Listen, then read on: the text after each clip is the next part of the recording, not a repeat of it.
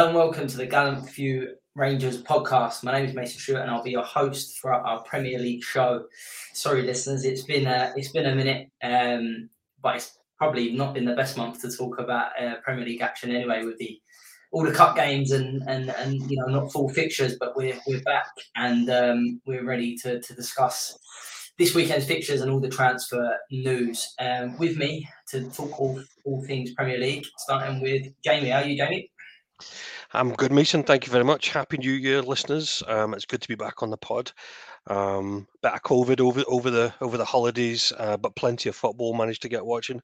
Um, but this last two weeks has felt like an international break. I'm not going to lie. So I'm glad to get back into it. That's my yeah, it's been dragging it. Uh, typical January. Uh, and we've also got Johnny. How's things, Johnny? Hi mate, I'm good. It's great to be back. Feels like it's been the longest game week in history. I think it was spread over what two weeks.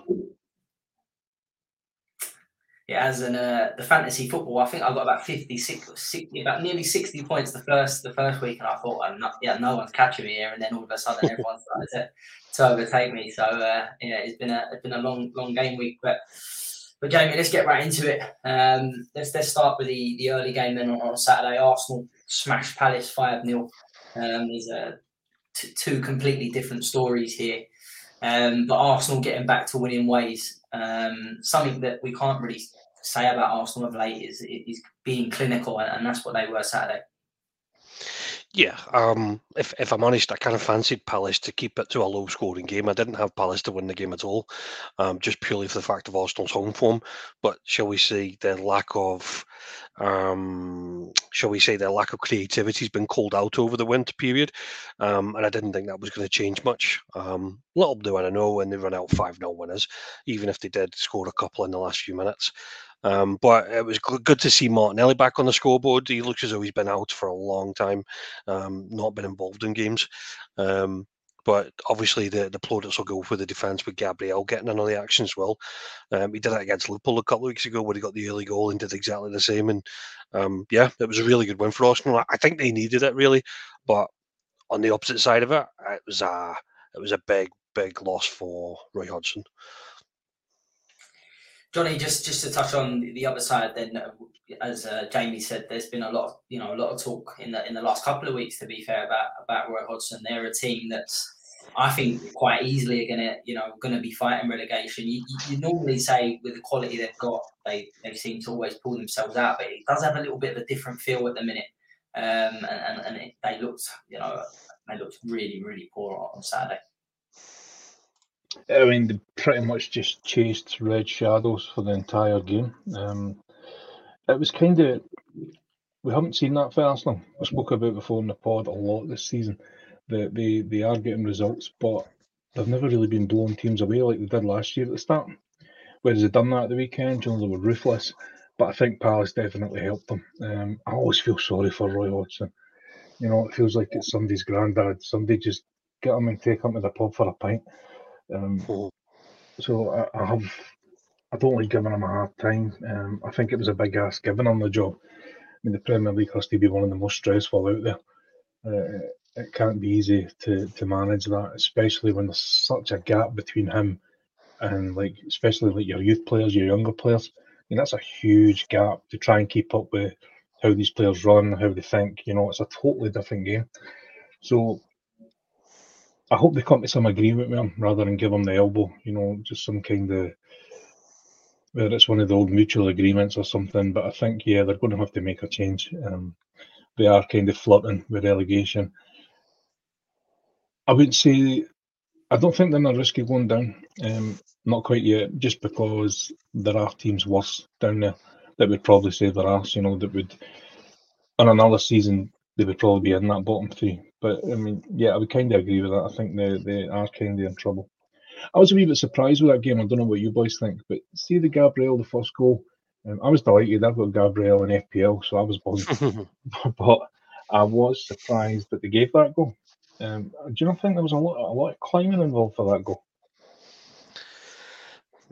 Yeah, but I mean, when was the last time you seen a goal given taken away for climbing? Like there's so I mean, much, there's so much issue, there's so much talk right now about VAR when it comes to goalkeeper protection. Um, you know, shall we say, tackling it, not looking at the ball. You know, it's yeah, I, I I just don't see it not given. If that makes sense, I just don't see it. It take a brave ref to go against it. I think. But I think you see that every other week where it is given as a foul. Um, you know, Aye, I just, not in I'm, the not, box, I'm not saying. yeah, I'm not. Listen, I'm not claiming that it's nailed on, and I think it was. I'm not saying that. I just feel like we do see that a lot, and he does climb. The arm comes right over, and there's no way the lad can leap with him. I think it was Richards. He wasn't getting off the ground because Gabriel was right over the top of him with his arms as well. It, it just surprised me a wee bit. I thought they might have hooked it. It reminded me of the goal. Remember the remember the the Newcastle one, one where um was it Gabriel was Yeah. climbing and they, he got he got a judge to have had a wee push in the back. I think it looked Yeah. carbon copy of it, didn't it? I know, Yeah. I know saying Johnny to be fair, but um, for me, I think Dean Henderson for, for both the, the first goals. I think he's I think he's so overrated. By the way, Mhm. um, I, I think is Sam Johnstone injured because I, I, for me, I, I, won't, I won't be playing. Sam Sam Johnstone started at number one, and then- then he got injured. Um, Dean Henderson came in, and I think it was his position to lose. I think Hodgson. I, I remember watching an interview with Henderson. I think it was a couple of weeks ago, and he said that Hodgson obviously brought him in and said that he was his number one, but Sam Johnstone was always a number. It's, it's kind of like the same issue with Arsenal. Different level of quality of goalkeepers, but they've got two number ones. Um, Yeah. So there was going to be some sort of rotation, and I think be surprised if you see Henderson this weekend or next round, should I say? Yeah, I, I thought it was a bit of a weird signing. I listen, I understand you got to have two two good goalkeepers, but I, I thought you could leave Johnstone as a number one and then spend that money. You know, I think they needed one of the forward players to be honest. Um, they're a little bit like there. I think Um, Palace have always had two good goalkeepers, weren't they? You go back to was it uh, Guaita? Guaita, I thought was a brilliant keeper, but they always had Sam Johnstone on the books as well. So they've always kind of diced with the double quick goalkeeper thing, haven't they? Yeah, Butland as well. Yeah, Butland. Yeah, Butland there. But I think Roy's go back to Johnny's point. I think ever since Roy come out and criticised the kids in that game, you know, at the start of the season, I would. I'm not going to say he's, you know, everybody's against him, but he's you can't half think he's lost that dressing room massively. Not that they're not playing for him, but just the writing's on the wall. He's away at the end of the season. It's just it's like a slowing death now, isn't it? Yeah, de- definitely. Johnny, just just just then, just to finish off that, that game, Arsenal obviously uh, a lot of criticism, of, you know, of their performances of late and results. Um, but that's that's a big big win. Could be, you know, obviously Martinelli who's been been really poor this season uh, to get two goals at the end as well. That would be big for his confidence. Um, I know we are going to touch transfers um, a little bit later on, but just whilst we're on we're on Arsenal, um, I, I think I, I would nail this um, that they need to bring in a striker, uh, even if it's a, on a, on loan. Uh, if they're really serious about um, winning a title, I think I think it's a must. Hundred percent. I've said that a few times on the pod. Uh, that it's it's bugged me for a few seasons that they just never seem to replace bringing an actual potent number nine. I think the last one I can remember was Terry Henry. Um, Dennis Bergkamp, you know, that kind of season, the invincible season where they had a striker that um, was getting 20, 30, 30 plus goals a season. They don't have that. Yes, they spread the goals. Um, they bring they brought in uh, Jesus, but uh, he's not a striker for me. And I wouldn't even say he's a poacher. I'd put him as a, he's more like a number ten. Um, his play style and the in the way he is, he'll maybe get you so many a season, yes, but for a title challenge, I think you need that number nine. Um, and they, they don't have that. Yes, they blew Palace away at the weekend. Partly they they were good, taking nothing away from them. Um, but that's been quite rare this season for them to be like that. So they're not going to be like that every week, and that's where you you're looking for that number nine that can win a game from nothing, and I don't think they have that. Um, so yeah, I would agree with it. I think I think it was improved. Some of the players had a good game. You've seen Trossard. There was flashes there of what he's capable of. We haven't seen it enough, nowhere near enough, but he does have that in his locker. It's just consistency the boy lacks. And like you say, Martinelli had two goals. I felt bad for the lad that came on as Amada. Um, they switched him out and put Martinelli went up against him. He decimated that poor lad. Both his goals, the lad was posted missing. So I think that helped as well. But yeah, sorry to just stamp your point, mate. 100%. I think they do need a striker. Yeah, I think I agree. I think it's I think we all agree on that one. But but Jamie, just just moving on then to the to the next game, which is the late game um, on Saturday night. Uh, the, you know the story around this. Uh, I'm, I'm, interested to get your thoughts on, on both of this. Is obviously the return of, of Ivan Toney. Um, well, I think we all knew he was going to score. I think it was just it was just written on it. I don't know what the odds were, but I, I bet you won't get. They were back. very very low. Um, Johnny will tell you it was the one bet he didn't back on mine, and it came in. um, do, do, you know what? I, I, was I was expecting a bit of a barnstormer because Brentford have been so poor recently, and Nottingham Forest have actually been scoring goals. But Forest have got a lack of players at the moment, and what I mean is like the main players like Morgan Gibbs White out, um, Elanga out, uh, Sangare out, arguably some of the better players. But they've been scoring goals. Chris Wood's decided he's decided to play for all of a sudden. Um, so I kind of felt that Saturday night was going to be a gudgeon, um, and it didn't disappoint. To be fair, um, I thought Brentford were worthy of the win. Um, it was obvious how crucial Ivan Toney was for them, um, especially with no and Mbeumo and no Wissa. You know, the, the, he, he, he was great in the first half, but he didn't really see much in the second half. But that was always going to come with how long he's been out and trying to manage his minutes. Um, if anything, it just added another ten million to the price if you wanted him this window, isn't it? Really, that's that's probably what it, that's probably what's scaring Arsenal off at the moment is that it is going to cost upwards of hundred million if they want him right now. Um, but there's something ironic about it as well that you know he's just served an eight month ban.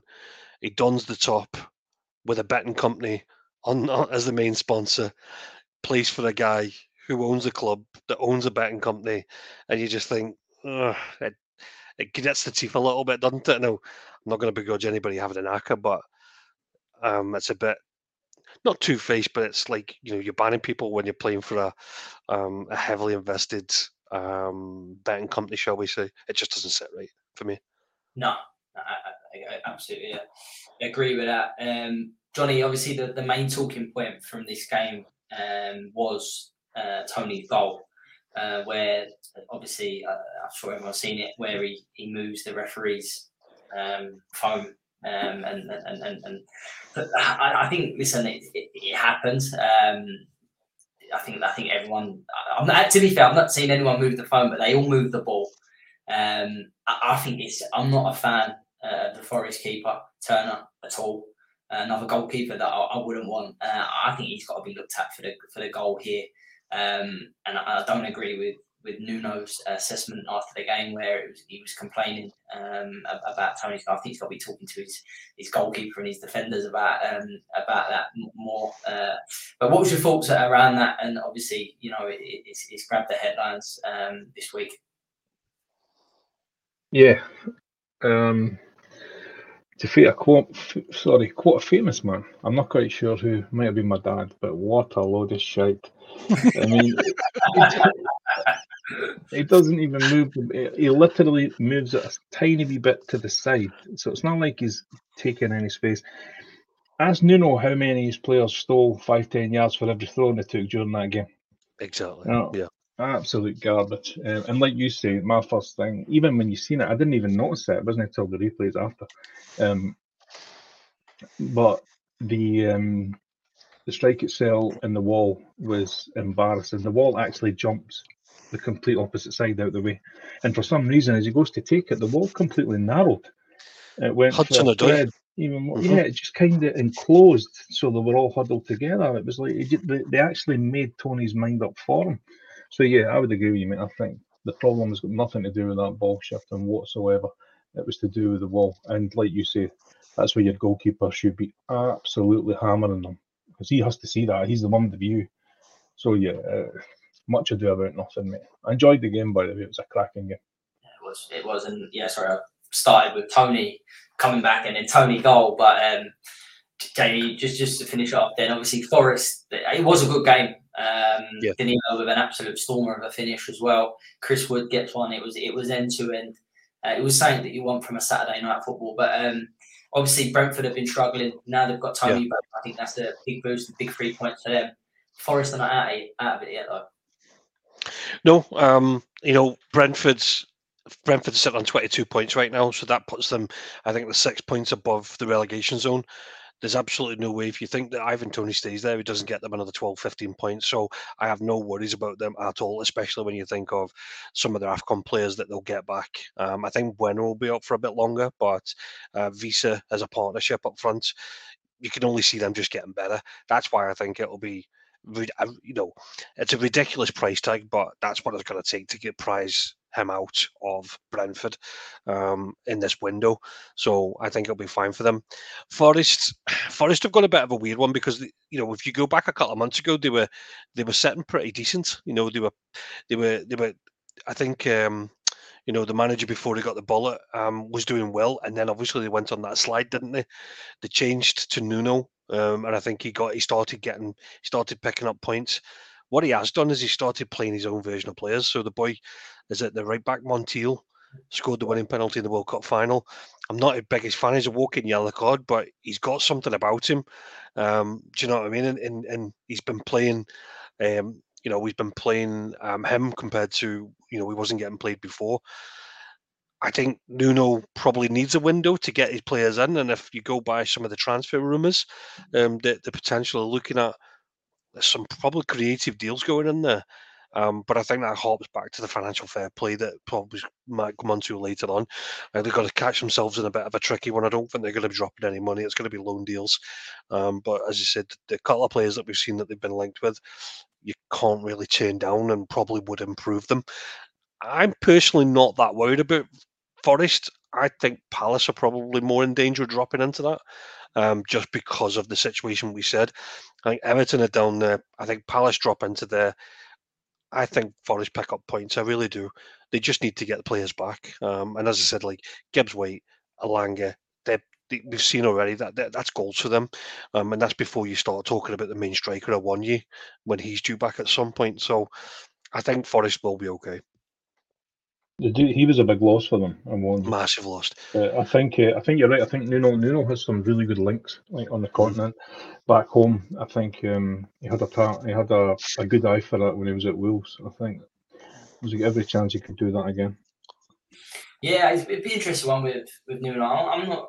I don't know. Do You know what? He's done really well, Wolves. Actually, if you look, look back at that and look at the job he done, even the players he signed. Um, Tottenham, he was a disaster, but a lot of managers have been. So yeah, it, it yeah. maybe Forest suits him a little bit more. It'd be interesting to see. Uh, what, his record, what... his record's honking, mate. I actually yeah. looked over it and done a wee bit of digging for it. I think it was a previous pod when he came in, and it's it's bad. Other than the Wolves where he did do well, other than that, he's pretty much had the bullet everywhere he's been well, go into go into there and, uh, and digging out um, two of the best players uh, in Benzema and Jota was, wasn't uh, wasn't the best start for him, was it? But um, yeah, I'm quite interested to see how he, he, does there. But but Johnny, another really good game of football um, on Sunday. Uh, had a little bit of everything. Um, it was a, a, a two-all uh, Desmond between Sheffield United and West Ham. Um, what was your thoughts on on this game? There was there's a lot to pick in, and there's a couple of points that I'll, I'll ask both of you. But um, what was your thoughts on on the game as a whole? Um, I thought it was quite evenly balanced. It was a feisty game. Um, it's like one of those games that pretty much had everything. You know, it covered pretty much every talking point. So I'm going to try and avoid the main points because that's probably going to be your questions. I don't want to dust them. Um, but I mean, listen, I enjoyed the game. I'll be listen. I'll put my cards on the table. I was dying on Sunday. I was in a bad way far too much uh, on Saturday night. So uh, I had to rewatch the game today. I tried to watch it Sunday, but I may as well have been looking at it through binoculars. Um, but yeah, even even watching, I watched the extended highlights and I actually enjoyed them. Um, but uh, yeah, for what I've seen, I thought two two was probably a bit right. Granted, came about probably not the fairest way would be a way to say it, a horrible way to drop two points towards the back end of it. But yeah, I mean, I think Sheffield will probably be happy with the point in West Ham. But um, yeah, I, am trying my hardest to not step on a landmine, mate. Going to ask a question. let's start with you then. Uh, I actually thought I agree. I don't think there was a lot in it. I think Sheffield probably just uh, just shaded it um, I, I, thought they, they, they definitely didn't deserve to, to lose. All right, Jamie, first first one there. I think the two the two big talking points. But there's we'll start with obviously West Ham. It, it take the lead twice and then and a late penalty from Burnley. But um, I, would, I want to ask you both about the sending the first sending off from from uh, Brewster. Um, any complaints at all with this one, and what has happened to this kid? Um, I'll say yes, red card. Um, I can't. I don't think I can have any complaints about it. Two, Brewster was brilliant for the Liverpool unders. Like as a youngster, he was breaking records in the unders, and he he had he, he had the they had this big career planned out. I was shocked when he went to Sheffield United, but the fact they paid twenty five million for him, then I can't really say anything. But he's just dropped off the face of the planet. Um, and I don't know whether it's the fact he plays alongside Ollie McBurnie um, that you know has probably dropped his standards a little bit. But um, he wasn't even getting a game at the beginning of the season. You know, I think it was the lad Archer, wasn't it, that came in and kind of stole the show. So um, I think he's, uh, you know, he reminds me of Jordan Ibe. Remember the youngster that came through at Liverpool and kind of didn't, he was in and out, but then moved on to, I think it was Bournemouth and then just dropped off the end of the earth. Um, it's just, yeah, he's, he's, he's obviously not going to get to the heights that was expected of him. Um, but he's had a couple of red cards, if I'm not mistaken. Now, I thought you know, petulance, uh, over over overzealous. Um, I don't think you can have many complaints with it. To be fair, Johnny, just just just on that, I think we, we've said it before. A good spell in the Premier League can make you a millionaire for life, and I think that with, with Brewster. Um, to, to think, you know, Sheffield United spent 45, the best cuts of 45 million on Oli McBurnie and Brewster is, I tell you what, that is incredible, really. But um, but yeah, just on that, any you agree there with with Jamie's assessment on the red card? Yes, yeah, it was a stinker, bad challenge. Um, it looked like he meant he, he meant to hurt him. So yeah, he had to go, mate. It was a nailed on red card. He could have got two red cards for it, to be honest. The, the, I would agree with everything you've said. I mean, it was one of those head scratchers, the transfer itself. Uh, the, the the fee was ridiculous, so yeah, Liverpool had to take it. But I mean, did they have a good spell in the Premier League? Like you said, they'd done well in the youth, maybe showed some signs, but I didn't think there was much more than that. I think they were trying to buy them what they were trying to see the future with that yeah. transfer. Um, but yeah, why that's happened or where he is, I don't know, mate. I mean, end of the day, I don't know. I, I don't know the lad. I don't know what he's like, but it did not look good, and we haven't seen much of him. And they're bringing in some extra bodies, so especially, I mean, that's a chance. You know, he's been thrown in as a chance. Go and steal your position, and yeah, he definitely didn't do that. No, that's the that's the worst way to to go about it. But but Jamie, uh, a couple of points. So I'll go to both of them because you can you can cover both at once. So Sheffield United get a penalty, last kick of the ball. Do you think that was a penalty? Uh, there's been a lot of talk about that, and then obviously what follows that two minutes later where Bowens uh, looks like he's pulled down and it goes the other way, and it didn't even get looked at. Um, what were your thoughts on on, on the crazy few minutes? I'll try and be as platonic as possible, but with the first one, I think Sheffield United would due some luck. Like they've had a couple of stinkers this season that have not went their way, rightly or wrongly. They would do one that went their way, so I'm not going to begrudge them um, that that decision. I'm really not. It was. I would hate it to be given against us but I could understand why they were given. The second one, I think Bowen instigates it. I really do. Bowen's not looking. Bowen kind of he's running towards the defender. The defender's naturally going to have his arms out to kind of measure his distance. Bowen then kind of does that. He, he doesn't jump. He kind of just lifts his feet off the floor. It makes it look as though he's been impeding. And I think, I think so, so the thing is, see if that's given anywhere else on the pitch. I can't tell you who it goes to because the ref it's his decision. The fact it's in the penalty box, I don't think should sway that. And he's obviously made a judgment on it. I don't think VAR needs to get involved in that because he doesn't miss a clear and obvious. I can't believe I'm sticking up for VAR. The, the, the definition is it's a clear and obvious area. Now, if they've said to him, what will probably come out of the Michael Owen, Michael, uh, uh no, the Howard show is that the ref probably says, no, it was the two of them. And VAR go, well, it's his decision. Uh, you know, he's not, he's seen it, he's made a decision on it, so we won't get involved. if he gives a decision and he gives it to, for example, Sheffield United, and they go, no, no, Sheffield United instigated that and pulled Owen Bowen down, then you can understand why it was given.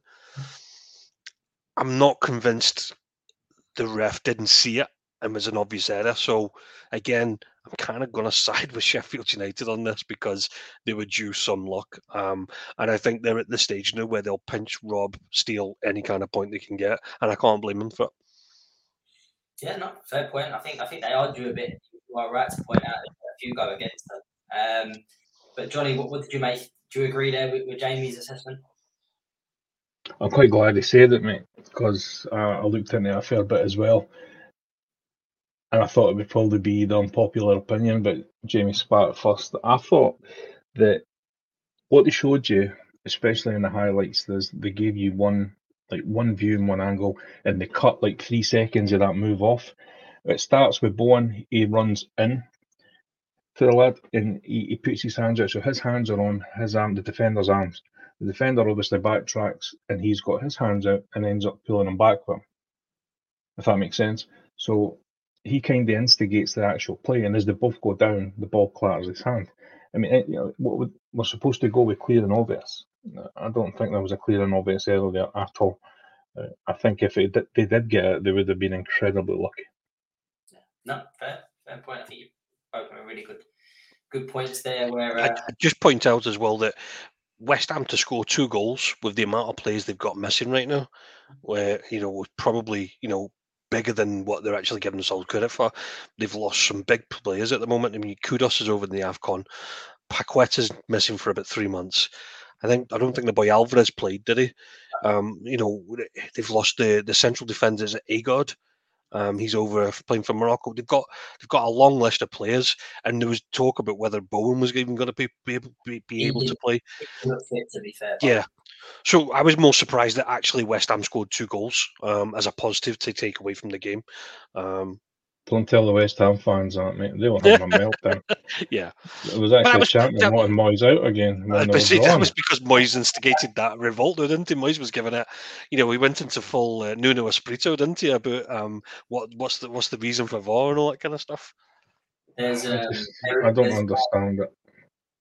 Yeah, there, there's more. I want to touch on West Ham a little bit later, but okay. I'm with I'm with more with Johnny. I'm thinking, yeah, um, they're there they're having meltdowns for no reason at the minute. Let's put it that way. Mm-hmm. Um, yeah. But but Jamie, um, we'll, we'll, come to the to, to, the late game then Sunday.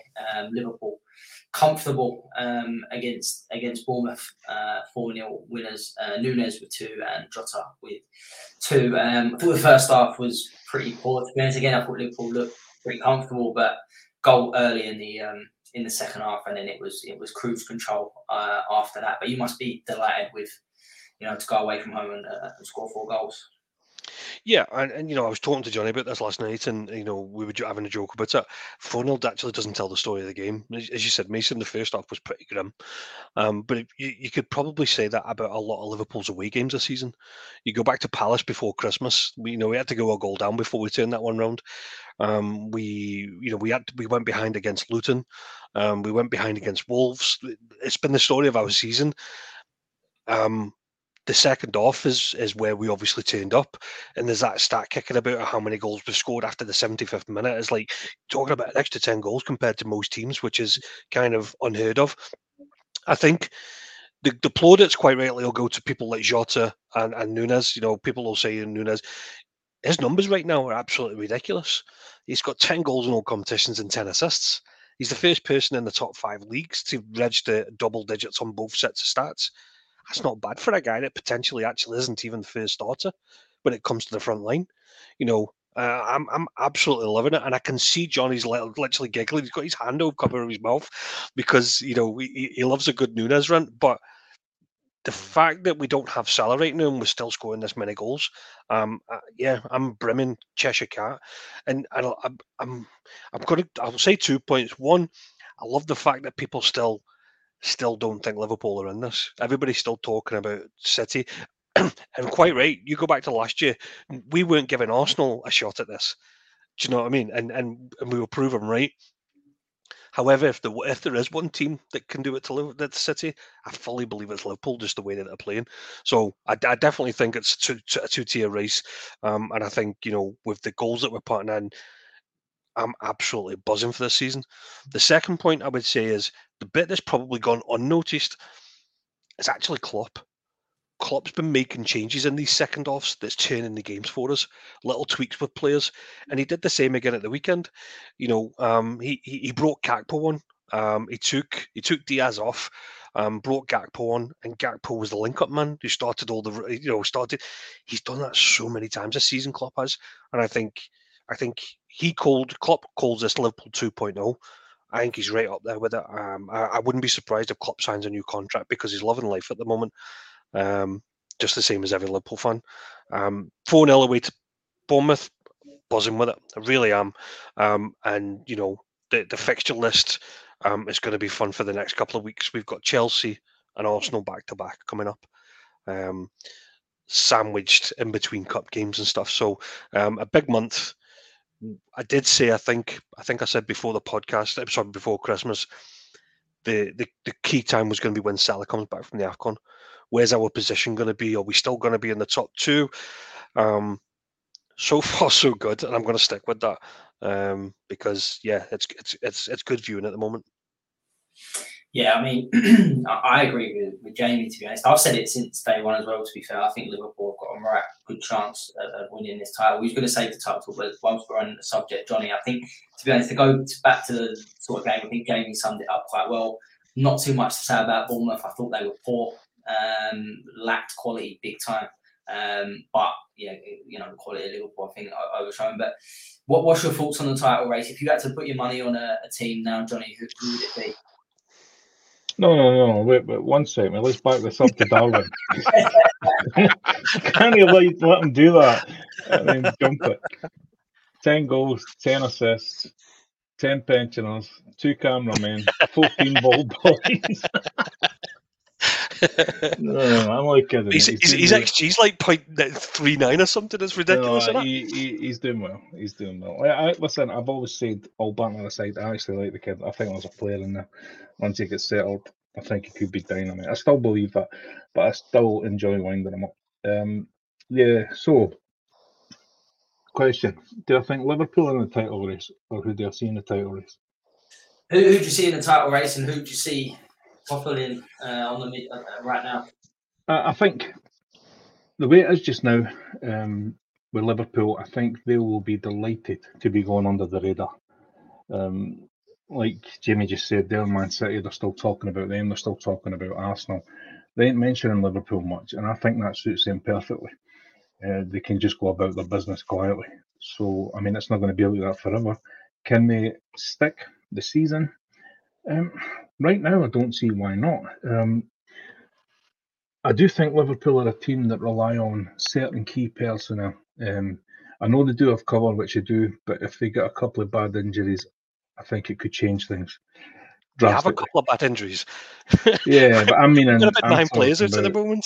I mean, I'm talking long term. So, for example, mm. let's just say you lost Salah and uh, anybody you want, any key player. I think that Trent, would cause a Trent. I think Trent's been brilliant this season. Um, I, I, I'm trying. I'm not trying to jinx you guys. I'll touch with for you, but I think. But I mean, you could say that about other teams as well. I just one of the things like with City, I don't think you do say that. I think that's still probably the one edge I would give them. Um, I think Arsenal toil if they lose a couple of players. I don't still don't think they have the depth. Um, so I think that would be the difference. But as it is right now, mate, yeah, why why not? Absolutely, why not? I think City have still got that gear to jump. They do it every time once we get to like what March, mm-hmm. um, maybe April. They just they jump a level. Um, they've done it every year for God knows how long. I don't see why it's going to be any different this year. But as long as Liverpool keep doing what they're doing, then it wouldn't really be a factor. They still have the ground to make up. It's not a huge gap, but we've seen it with Arsenal. We've seen that huge lead, and we've seen how fast it can change. It is a long season, mate. My, I would still tip City, um, yeah. just purely because of who they are and what they've done. But I, I give full credit to Liverpool. I think they've been really good, really good to watch. Granted, mostly second half, wee bit slow starting. That's been a frequent thing, but they seem to be setting it right. I think one of the key things for me is that, as Johnny just said, we've got a few players out. You've got Robertson due back. You've got Salah's out for a few weeks now. Trent's due back. We need our players to come back and hit the floor running to get and keep us that momentum. I think what City do have is that they can afford to play De Bruyne for 20 minutes for the next three weeks, and he probably still puts in the same shift or the same output, if you like. Um, Haaland has, you know, he's only just started training again. They've got that much quality, you know. Um, they can spread their love a little bit um, and, and and afford to maybe only play them half a game or something. Um, so it's definitely against Liverpool. You know, let's let's be honest. City are still the outliers. They the outliers. They have to be.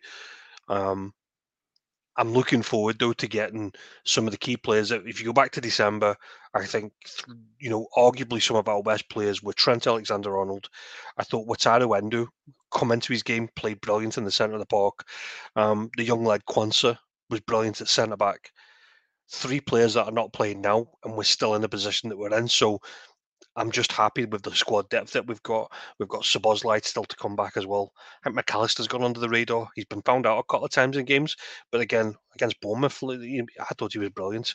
And and people like um, Curtis Jones, I know John's got a bit of a hard on for people like Curtis Jones. Um, you know, he's, he's getting his time in the game and, and the team and doing well. So for me, I, I hope it continues.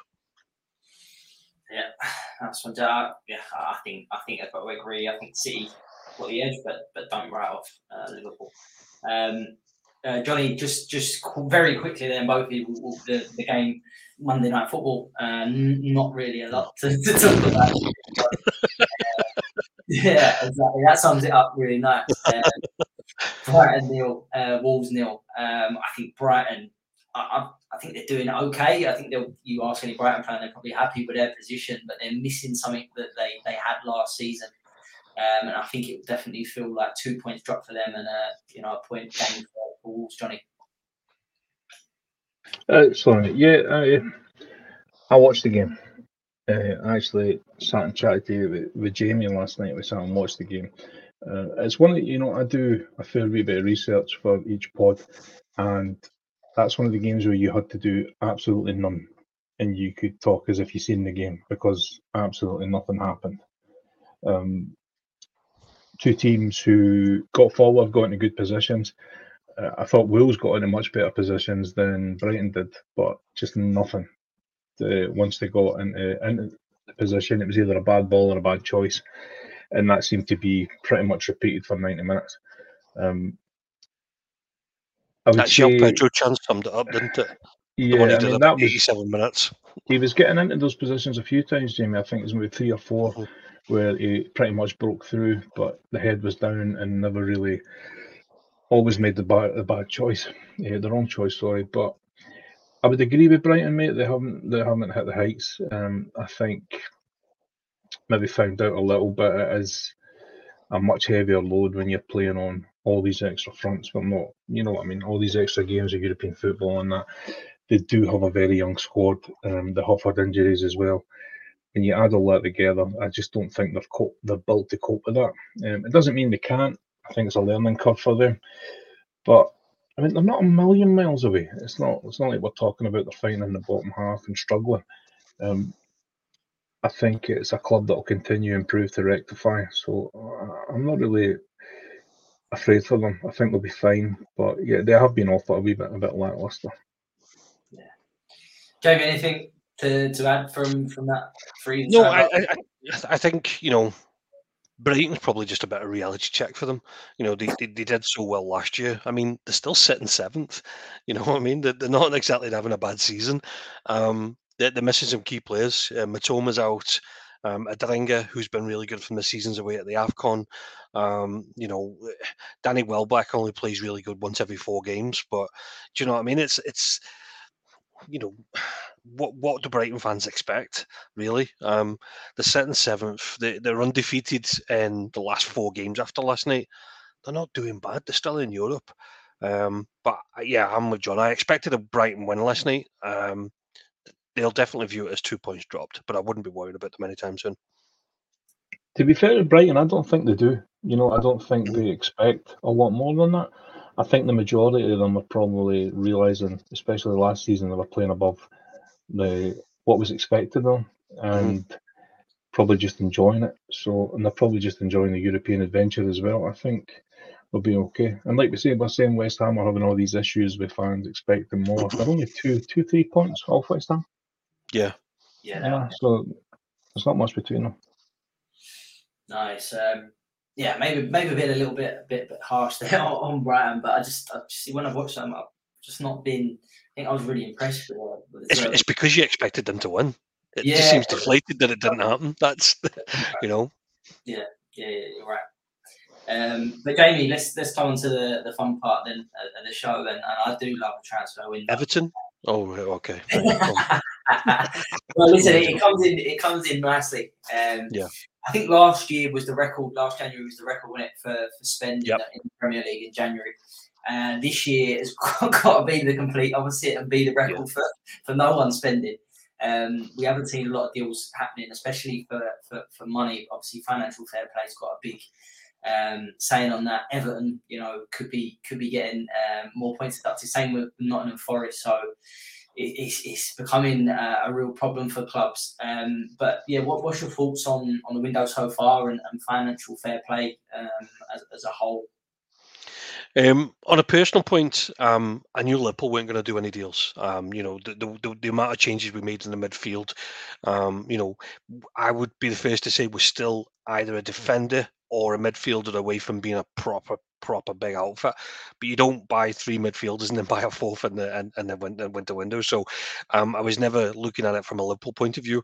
But what you just said from the league point of view, I'm kind of shocked, but I'm not shocked. I'm shocked that everybody's kind of fear of falling foul of fair financial fair play. But it all goes back to those ten points that Everton got docked. The moment the moment the, the Premier League stopped helping teams by, you know, giving them uh, dispensation where they could spread the, the you know the, the, the issues that they had. Um, it was always gonna it was always gonna go on the back burner for a lot of teams. Um, you know, and I th- I think it's gonna be I think it's gonna go into the summer as well. Um, I think Everton are you know, shall we say, the one they are the perfect example of probably not how to do it. And what I mean by that, not to harp on about them, but they've been found guilty um, and given a 10 point deduction. That naturally goes into the next season, and the next season they continue that trend. They're now facing a further, a further, um, you know, uh, punishment, and the projection from some of the top people is that based on their current finances, they're going to fall foul next year as well. So, because it's a three-year cycle, you can lose 105 million over a three-year window. Two years ago, they lost the best part of 80 million. That's why they went over because of the other years. The last year they lost 25 million, so they're over for the first two years. So next, so basically what they're saying is they can't lose a single penny this season, which is just not going to happen. So you're facing three seasons worth of you know issues. Nottingham Forest have found themselves to be in a similar similar situation and I think it's got a lot of teams scared. Um, you know, Newcastle being the perfect example. Newcastle want to come in and do the right thing, but they have the funds. They have the funds where they could go and blitz. They could spend 105 million now in this window and go right. We'll we'll figure it out over the next two seasons. If they qualify for the Champions League or something, they can obviously claw that back in. But they're just not doing it. They're talking about selling. You know, we'll come to the transfer rumors, but they're talking about selling because it's probably got them worried. Um, you know, it's City haven't spent anything. Do you know what I mean? City are quite obvious. They've got uh, not areas that they want to improve, but they've got an aging squad in certain in certain places that you think they they want some, you know, some of the the the young up and coming people to come through. City look as though they're going to be using the youth team players this season because they don't want to do the same thing. Um, so I think it's got a lot of teams scared, and if I'm honest, it's probably a long time coming because how some of these teams can spend so much in a January window seems absolutely crazy.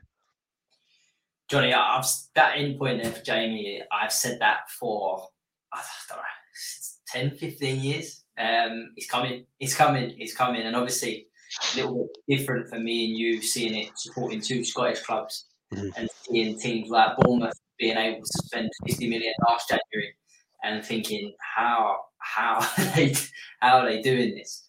Um, I think I think I think everyone's got their own opinions on financial fair play and how it's been brought in.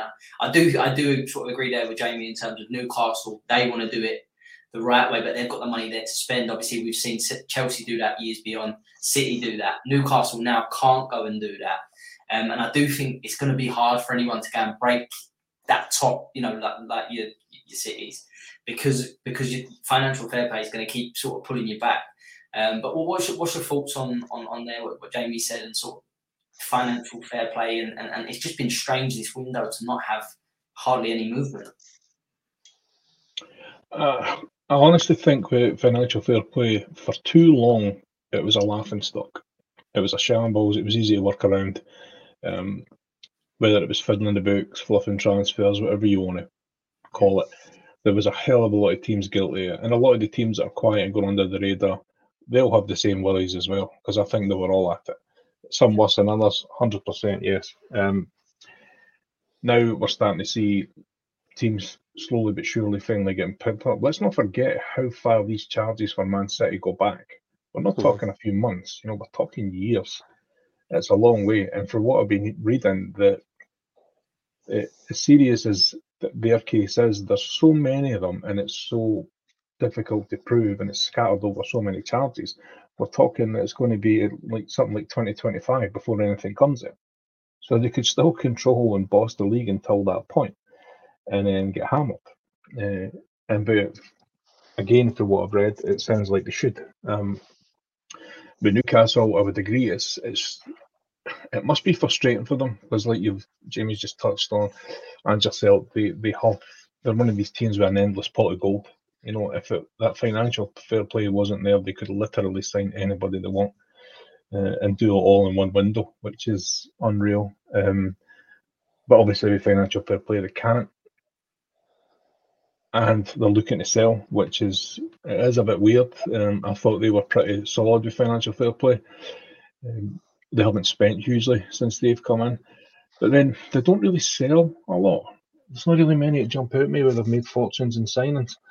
Um, they don't have homegrown players that they can sell on, and you know they get a wee, bo- wee bonus for that with financial fair play. They don't have that, um, so maybe it's that.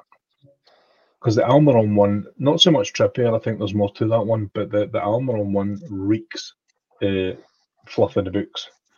Um, the sound. Oh, uh, that's what it is. Chelsea have done it as well. They can say what they want with all these Saudi transfers. They've fluffed the books massively, and it probably. But if it bites them on the ass, then so be it. Uh, it's very much a case of you reap what you sow. Um, so yeah, I think a lot has to do with that, and that's why we're seeing very, very few transfers. I think we'll all see something. I'll be honest with you. I still think somebody's going to chuck in. I think it's going to be loads of loan deals. Yeah, I think it's going to be loads of loan deals that are going to go going on. I still think there'll be a big transfer or two. I really do. Um, as to whom or where, I don't know, but it's like they can't help themselves. you know? mm-hmm. This is um, probably the first time that you can actually say that financial fair play is actually working. Yeah, because yeah. it's deterring people from spending money. When was I the think first time? Everton was a catalyst. Yeah, hundred percent. Yeah, they've seen. Look, uh, I mean, theirs was obviously during the COVID season and stuff, but they tried to get away with it. They never, mm-hmm. and now it's coming back again. But yeah, that's that's a warning to say, look, we, we're not messing about here. If you've done it, we might not get you now. It might take years, but we are coming. Um, yeah. So that absolutely, that must be hanging over their head. But then you say, well, is it a good thing? Then, I mean, that's why it's there. So, but like you say, the whole Bournemouth thing as well, that still eats away at me mate, ever since you mentioned it. 50 million spent. And here's my team taking 14 loan deals for guys for Bognor Regis. What's going on? I know, I know. I feel, feel exactly the same. exactly the same. but just just on the financial fair play, we had a, a decent discussion myself with, with, my mates the other day, um, talking about financial fair play, and, and I have a Toney, and I know we've touched on him already tonight, but see if Brentford are realistically asking for 70, 80 million, right? And that's what you read in the press. I think he could do a job at all the, the top teams. I, I don't know if he gets in. I, I, know he doesn't get in City's team instead of Haaland. I debate. I think I'd probably rather Nunez as well. I don't. I know some people would. I would agree. I, I would agree. Um, so I, will take them two away. But but Man United, Chelsea, Arsenal, Tottenham, they could all do with with Ivan Toney. But I think the question I want to ask both of you is: Would you? Can you see these teams spending 70, 80 million on a 28 year old um, with financial fair play biting, biting the arse. Because you, said there, Johnny, you've seen Chelsea riddle it a little bit with giving out seven and eight year contracts. You can't do that to Ivan Toney. He's, he's not at the age where what value you're going to be getting, you know, for that. Jamie, I I think this window absolutely not. No, I just don't see it. I don't. I, I really don't. I don't think Brentford, you know, Brentford hold all, all the cards here. Um, I think if I'm right in thinking, come the summer though, he's got a year left on his contract. So you know, again, I don't see that being the deal. If I'm honest, I don't see Liverpool going for him. He's a, he's a Liverpool fan. He's a Liverpool boy at heart. I don't see Liverpool going for him. He was a Newcastle youngster, and they've already got people like Isak, so I don't see them Newcastle going for him. I just don't think he's a Man U type of player. I really don't.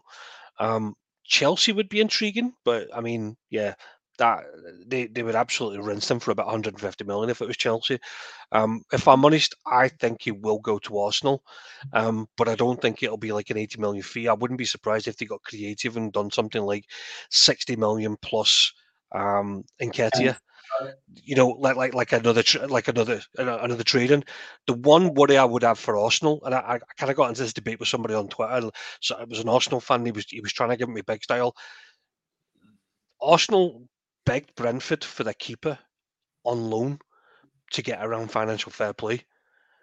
They can't just then muster up 60, 70 million a season later when they've already purchased people like Havertz and Declan Rice. Yeah. So they are going to have to get creative, and don't forget they've still to pay the Brentford money because it was by it was a loan with a with a purchase of about thirty five million. I think it was reported. Yeah. So they've already got to give Brentford thirty five million. So again, could it be Arsenal? I don't know. Honestly, I think it's a weird one. Um, twenty eight is a bit. I'm not going to say past it because that's unfair. I, I think 28 is at the higher end, um, especially with Harry Kane is what 31 and went for 100 million. Um, but two total different class of players. I think just Brentford hold all the cards. I wouldn't be surprised if Brentford just held on to him, but I wouldn't, you know, and, and, until his contract runs out and see what they do, see if they get creative with their own transfers. Um, but again, I think there's some gentleman's contract, gentleman's agreement in there that, you know, whilst he was on his ban, that there was probably some deal struck that you know, if a certain bid come in from of a certain team, then you know they would allow certain um, things to happen, if you like. I, as I said, I, I don't see the big six. I think, I think it's going to take a big punt from anybody to get him. To be fair. Yeah. So, so no, I didn't give you a I didn't give you a good enough answer. I'm sorry. no, no, there's a lot. There's a lot with this one, isn't there? That's that's why I asked it. Johnny, what, what's your thoughts? Uh, if Ivan Toney's at the higher end at 28. Mo Salah must be ready for his pension. anyway. 400 mil. the player he sell me, I think, and looking at the, the, the, let's just say top half of the table, that it's it's the kind of player that Arsenal and Chelsea are screaming out for. Yeah. Uh, and just in terms of caliber and what he can do, uh, hundred percent that it would be ideal for the, both of them. But will it happen? No, I don't think so either.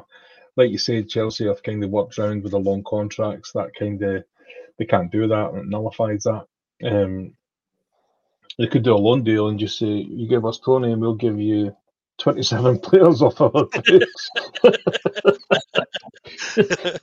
you know, like two percent of the squad. Um, uh, like you say, I think financial fair play would scupper them as well. I mean, they keep claiming that they've got the the, the books balanced, um, but they, they have to have the best accountants in the world. Um, so yeah, I, I, don't think that happens, and I think you could put Bra- uh, Arsenal in the same bracket with that as well. Uh, the, the money they've spent, they've not really brought much in. Uh, I think that would be a big ask for them too. Uh, but with the fee they're asking, I mean, he's only got a year. It's only a year in his contract, or just over. Yeah, just, just over at the moment. It's a year yeah, the end of the season. 70 million, 28. Uh, what you say? Season, a good season in the Premier League. Not this season though, because he's not played much. But um, it, it could, it could. Will it happen? No, I would like to see it happen. I'd love to see him go to Chelsea, but I don't see that happening. No, I don't think it's in there the way that they're going and recruiting at the minute. I, I don't think. I know it has been scattergun, but it's been a lot younger than than 28. Um, there's a couple more gents I want to quickly get through. Um, Johnny, I'll, I'll, start with you on, on this one. Um, Spurs done their business really early. Uh, obviously, the signing of Werner on loan uh, with an option to buy it, and excuse my, is it Drago Dragovic? Drag- Dragusin. Dragusin. Um, another centre half, which they they needed as well um, for you know obviously for for a you know decent fee, but not as big as what we've seen in, in sort of uh, the summer. Um, what's your thoughts on these ones? I think that obviously seeing Celtic last season um, and and and watching Spurs this season, I actually think Werner suits them um, really well. Um, see a lot of I see I see him. I, I think someone made a good point uh, about Maeda that, that, that, plays for Celtic, and he and he plays that selfless role. I don't think he's. I'm not comparing to Tim Werner, by the way, but technically he's not great, but he does not stop, uh, and it suits the style. I can see Werner playing in that sort of similar similar role, um, but I do think they've done some, some decent business there, and I think they they did sort of need to. I mean, yeah, I think the the defensive patch up is needed. Um, the cover was pretty much Eric Dier, who's obviously now away. So I don't know what they paid. I think it was maybe 25, 25 million, something like that. It's probably euros. But they do they, they, they did need that addition. With, with Timo Werner, I like Timo Werner um, as a player. Uh, seen a lot of him in the Bundesliga before he went to Chelsea, and he was dynamite, absolute dynamite. Um, when he came to Chelsea, he just he was in a broken system. I think it's quite hard to, a bit unfair probably to, to be too harsh on him. But he is a bit scattergun. Um, he is awfully, Know what I'm looking for, clumsy, I suppose, a bit rash in terms of his chances, his shooting, and his, his delivery. It can be either excellent or terrible. Uh, when I thought when he was at Chelsea, my my kind of opinion on it was his head went down and he was just shattered confidence wise. But to come back into the Premier League, I just feel like you're putting that pressure straight back on. Yeah, I don't think you dealt with it when you were at Chelsea. Is he going to deal with it when he's at Spurs? I mean, I've said a few times about um, Ange that I do think he's a good man manager. Um, I think if anybody can claw a player out of him, it's him and I do think that player's there. But can he do it? I, I don't know. He still looked a bit the same. When i see him in the first game. Uh, still kind of the same vibe from him. That doesn't mean that's that can't change. It could be a good sign. I mean, there is potential in it. Um, definitely potential in it. I, I would be gutted to see him do well. It's just a shame it would be at Spurs. Yeah, yeah. I, I would say I think that's a good, good bit of business. Jamie, uh, thoughts on on Spurs? Uh, I think Spurs is probably the most ideal team for him. Um, yeah, apart from outside of Liverpool, what I mean is like that front three plays on the left wing of that and cut, and it has the ability to cut in and hit the byline. I like I'm like Johnny. I I, I watched Timo Werner quite a lot when he was at Leipzig. He was breaking he was breaking defenses all on his own, um, and that was before Nkunku got there. And then you know everybody's got everybody's got something good to say about Nkunku, but I think Timo Werner was probably the first person to do it um, out of them. Chelsea break most of the players that go to them, unfortunately. Um, and you know they play them out of position. They play them, you know, they don't give them enough chances. Uh, so he did, he did kind of flop at Chelsea, um, but he still gets in the goals. Um, you know, I think if you look at his opening game, I think they scored. What did he score? Did he score four four goals? And, and I think he assisted one of them. So he's still in about it. You know, I, I think I think Ange is the perfect kind of manager he needs. I think Tottenham is probably the right kind of player uh, team he needs to play in, and because they play with a you know an out and out striker and the two wingers on either side. The only thing I'd be wanting to understand is once Son's back, is he back on the bench or does he get a no? Does he get a, a you know does he get the number nine role for example? Because surely you don't put Son in the middle. Son's going on the left wing. That's his that's his strongest position. Um, so it'll be interesting to see with that. I, I, for the money that they've paid, 15 million, I think that's a good deal, especially in today's market. I don't think his wages will be too too crazy. I think he's probably about 150 grand um, a week. I think his fees decent. I can see him being there for two or three years, um, you know, and they'll get a tune out of him. I think it's a smart move for them. The Dragusin lads, I don't know much about him from what I've understood, uh, from what I've uh, you know read.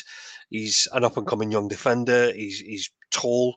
He's he's you know he's he's all about um, the the school of hard knocks, if you like, from a defensive point of view. Um, he's not very like Van der Ven, where he, you know the silky play out. He's very Romero um, in terms of like he's he's all about the challenge first. So it'd be interesting to see if he gets a gets a start or if he's just cover. Um, so far, so good. I think I think two decent signings for them. Sorry, I didn't stop myself. I knew there. Uh, yeah, I agree. I absolutely agree with that. And I think you summed that up well. Um, all right, just a couple more then, then gents. Um, Johnny Newcastle. Um, they obviously mentioned it earlier with financial fair play. There, they you know it's been well documented that they they want to bring in a midfielder, um, but they've got to sell before they do that. Um, Trippier to Bayern Munich's come out of nowhere sort of the last couple of days. Uh, apparently, Trippier's really wants to go. I don't think Newcastle want to sell him, but I think that what that's one that I think he's 32. Trippier, I think that one that, that, that will, will I think that will go through. And obviously, the surprise for me was Almiron to to Saudi. Now, I don't want to go down the route of Saudi buying yet another Newcastle player, and I feel like it's just money getting shifted to you know. The, the reported sixty mils a bit iffy the winter. it's dodgy as dodgy as anything, mate. It's, it's, I, I, want that to get looked into. Um, but, but, I'm just surprised that they're letting Almiron go, to be honest, because um, again, if, if it is 50, 60 million, maybe I've just asked my own question, but to lose him in January, I think that would be, be a blow for him because he, he has been really good since uh, Howe's gone in there. I think if you do float that 60 million tag when it comes to anything close to that, I think you've answered your own question. Yeah. That it's, uh, you know, it is shady. Um, and there's not much I can say about it because, like I say, Chelsea done the same thing. Uh, actually, there was a Premier League vote on that recently, and they voted mm-hmm. against it to ban that move, which really surprised me. Um, it was because it wasn't just on the Saudi; it was about all the other companies. Um, so, for example, yeah. if you think of City, they've got Girona, um, you've got Bournemouth are owned by, I think they've got ties to other couplers as well. So it's it's it's all about the ownership. It's not just about mm. the Saudi.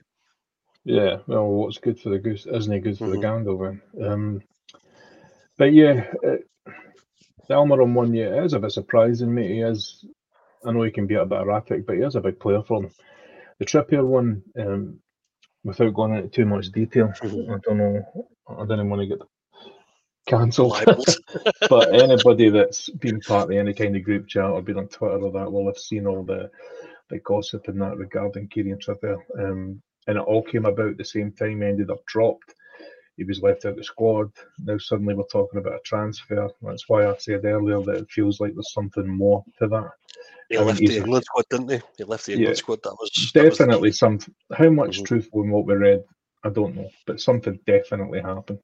And now we're talking about a move away. The but it's not even that big a fee. I know they only paid like twelve for him, but that was because Atletico wanted to get shot. Um, he's huge for Newcastle.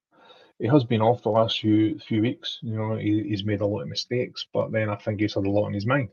So I think that's a huge loss for them. So if you were to say potentially Almiron and Trippier in the same window, that's that's a head scratcher, absolutely. But I do think there's an underlying current with it. Definitely the latter, at least. Yeah, yeah, definitely agree with that. Jamie, what's your thoughts on on that? Yeah, um, I can't really go against anything, obviously, what Johnny said because I've seen some of the stuff, and I think just due to his personal life, he's probably just looking for something new. Um, and you know, let's face it, Bayern Munich's not a, exactly a slouchy team. Um, mm. However, it would be Champions League cup tied, so. Uh, um, I'm not sure, obviously, what you know what that does to it. Um, but the Almiron one, it's a bit weird, isn't it? Um, Almiron's arguably one of the players to have turned his form around. You know, before from from Howe going in, probably right up there with Joelinton. He's probably one of the two success stories that Eddie Howe can look back on and go, that was because of what we did. Um, the transfer itself, I mean, he's, he's been at Newcastle for probably about five or six years, if not longer. Um, so I don't necessarily have an issue with the transfer, but I mean, some of the fees that's reported, now it could be complete absolute BS, but um, I think Eddie Howe did say that they're looking to bring people in, but they've got to get creative. So I wouldn't be surprised, and this is me completely spitballing, I wouldn't be surprised if they took a sacrifice on somebody like Almiron and brought in a loan deal until the end of the season. And I say a loan deal, I'm, I'm just going to throw a name in there. Not, I've not seen it linked, but probably the type of player. See the lad Jota that was at Celtic? There's talk he's not really settling down properly. He's a young lad, he's a lone player with a view to get into the Premier League. Sounds like that kind of a deal. You could probably label that against other people, but what I mean is that's probably how they're going to get creative with it. Um, they've, I think they've seen the news as well. They've lost Joelinton for about two or three months. Um, he had a successful surgery, so their numbers are dwindling big time. You know, you go back to the fact that they can't use Tonali. Um, there's been a lot made of the Bruno Guimaraes buyout clause, which is apparently setting at a triple figure. Um, PSG apparently was sniffing about. I wouldn't be surprised again come the end of the season if if if he moved on, which enabled them to do whatever business that they want to do. Um, but yeah, it, it, would be a weird one to let him go, but at the same time, I can understand it for the Almiron one. Sorry. And and Jamie, just to just to come back to you in the last one, uh, I want to get obviously both both thoughts on this. Uh, Kalvin Phillips looks set to join West Ham on loan um, mm-hmm. with an option to buy. Um, I, I think it's a good move um, from West Ham. I think West Ham. West Ham. Um, I think that they're they they've not got loads of numbers in the midfield. Um, mm. If you ask West Ham fans, they'll, they'll, they'll be quite happy with the, the balance they've got. But if they do get an injury to Ward-Prowse, Alvarez, or Soucek, they've got no one else to come in, and, and that's why I think he will go in there. Um, are you surprised? and then the other point is, a lot of West Ham fans are moaning at this, uh, which okay. I've been quite surprised about. Obviously, they want to get a forward in because we spoke about Paqueta being injured, Kudus out. Danny leading the line at the moment. He looks finishing the Premier League. yeah, he, does, he looks done. Um, but I, I, still, I still think that's a quality signing alone till the end of the season. I think, I think Kalvin Phillips is a, is a good player. Yeah, um, and, and, and to be fair, he's probably a Moyes, Moyes type of player. You know, you know, a tackler, holds the line well. Um, I suppose it's really who does it benefit more? Does it benefit West Ham more? I would argue Alvarez has been yeah one of the better midfielders this season. I'm not going to mm. put him in no team of the season, but he's he's been non-stop for them. I think he's been really good, and I think Ward-Prowse started the season on fire, but he's kind of slowed down a little bit. But he's not he's not playing bad. So where does Phillips fit in? Does Phillips anchor them to, or does he sit in front of them? Does he sit alongside them? It just seems, as you said, it's like another defensive player. West Ham fans are not asking for more defensive players; they're asking for more attacking players. Anybody looking at that team, I even said it. I said when we were talking about the game, I was worried for them because of their attacking talent that's gone. You know, they're not not available to them at the moment. So I was surprised that they've brought Phillips in, but I do see him as a Moyes type of player. Um, but you bring somebody like him in, and you see maybe Moyes recycling um, some of the other midfielders. Um, but uh, Ward Prowse has done nothing wrong, and neither Alvarez. So, uh, yeah, um, I'm not surprised that City didn't sell uh, send him to, an, a, you know, um, a rival. You know, there was a lot of talk of you know some of the rivals. I don't mm. think City were ever going to improve the rivals, really, were they? Um, so, I would argue that West Ham is probably his level as well. Yeah, yeah, that's fair. You know, I, you know, he's, I don't think he's a top six player. I think he probably would have been when if he, if he got that gig and he and he anchored himself at City. I mean, Rodri's t- different gravy, obviously, but he's not even impressed in the games that he's actually got on you know game time for. Um, so yeah, I think Moyes will Moyes will get a tune out of him definitely. I just don't know if it's the right kind of deal for West Ham right at this moment. Well, it's got a couple of things there. I think I think you're right in saying I think Phil Phillips has got to go and prove himself again. Um, yep. He's had what eighteen months, really, yep. without plans. He's got to go and prove himself again. But I think proof is in the pudding for West Ham really because they they played and obviously got knocked out the FA Cup by Bristol City when they had to make changes. Yeah. Uh, they got smashed obviously against Liverpool in the League Cup. They, had to make they were really poor in Europe. Uh, they was already through um, when they had to make changes. Smashed at Fulham when they had to make changes. So I think it's a good move because I think it gives you another option. Uh, you can't Still, keep still six. There's still six. That's what I'm saying. You know what I mean? in the Europa League, they're gonna have a lot of games. I, I, I, dis- I, I kind of disagree. I, I totally agree they need a strike, and I think they will try and get one in. Um, Mhm. I think Phillips on loan to the end of the season just to help the numbers and, and get another quality player in. I, I think I think it's a it's a good move. Uh, Johnny, what, what's your thoughts on this one? I, I like it. I, I think uh, the lad needs to be playing. I think he needs to find. I wouldn't say his level, but I suppose I do. Uh, you know, I kind of agree with Jamie. I think West Ham would be a decent fit for him.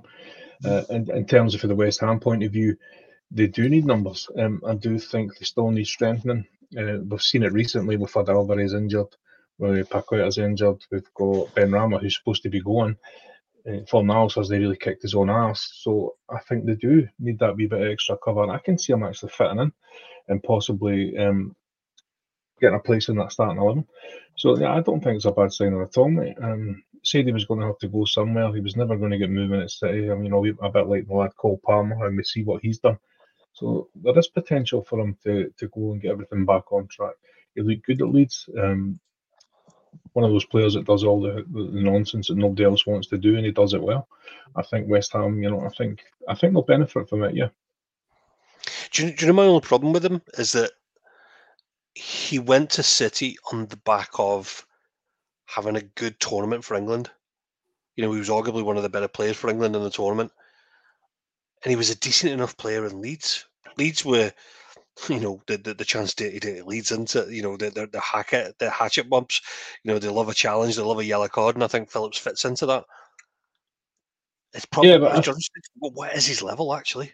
I think. I think it's something Mason said at the start of the, the season that you know. There's no way you remember anything we've said at the beginning of the season. No, no, mate. Not I, I actually, I do remember things. That's why I keep calling everybody out when they make a bad shout. I didn't call them out if they make a good one until now. But Mason actually pointed out, and he had said that, you know, six games, ten games having a dynamite run is enough to seal a transfer in the Premier League. You can apply that exactly to the Euros, to the World Cup, the exact same thing. Enzo Fernandez is a perfect example. That's all it needs.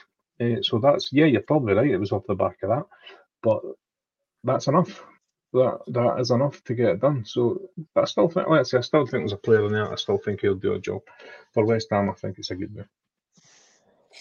Nice one, gents. Well, listen, just to just to wrap it up then, um, uh, Johnny, I'll come to you first. Then, just very quickly, um, what team needs to sign the most, and in what position? Putting it putting it on you both right at the end. what team needs to sign the most and in what position? I'm going to say that needs to be for a title challenge. I'm going to make it simple and say Arsenal, and they need a striker. I've got to agree with that. I'll make it make it easy as well. Jamie, what's your thoughts? I'm not going to go with the trend and say Arsenal. I think Arsenal need more than just a striker. Um, but I, I actually think Man United need more, need need signings, and and you know um, they're getting found out quite a lot. Um, you know, all over the park. Um, there seems to be a bit of displacement across the whole of the park that they've got. There's a lot of talk about Casemiro at the moment, Martial, Højlund. Um, you know, they, they, they kind of seem all over the place. If they're going to stick with Ten Hag, then they need to bring in more players. Um, I know they're doing this. Uh, they're apparently doing this 30 day review um, of Ineos. Are going to do this 30 day review audit, if you like. But the transfer window will be done by then. So, um, what does that mean for him? Does that mean he's stuck with the players he's got? Um, if so, then they're going to find it hard to hold on to that eighth position that they're currently sitting in, in my opinion. So, for Man United's sake, I think they need the most players um, in the right positions. And make sure that one of them's Dutch. yeah, they've all played for Ajax at some point. Yeah, good. To be fair, good answer there, there Jamie. I'm glad you uh, didn't go with me and Johnny. But um, Against that, uh, that, that wraps us up then, just just over the hour there. Um, good to be back on. Um, Johnny, thanks for tonight, mate. Really enjoyed it, mate. Excellent to be back. Thank you, gentlemen. Top man. And Jamie, thanks as ever. Good man, appreciate it. Um, it's always good to uh, uh, dissect the football as we see it. It is, gents, and uh, we'll be back next week, uh, which I'm right in saying, I've, I've not even looked to be fair, bad, bad for me, but it's a full fixture list, right? It's a full fixture list, but it's Tuesday to Thursday because uh, we've got the FA Cup this weekend. So uh, we're going to have to pick a time uh, wisely, whether that would be on the Monday pre all the games going on um, or maybe the Friday um, after that. I don't know. Bloody FA Cup. So yeah, a bit longer then. but um, thanks uh, everyone for listening, and we'll be back soon. Take care.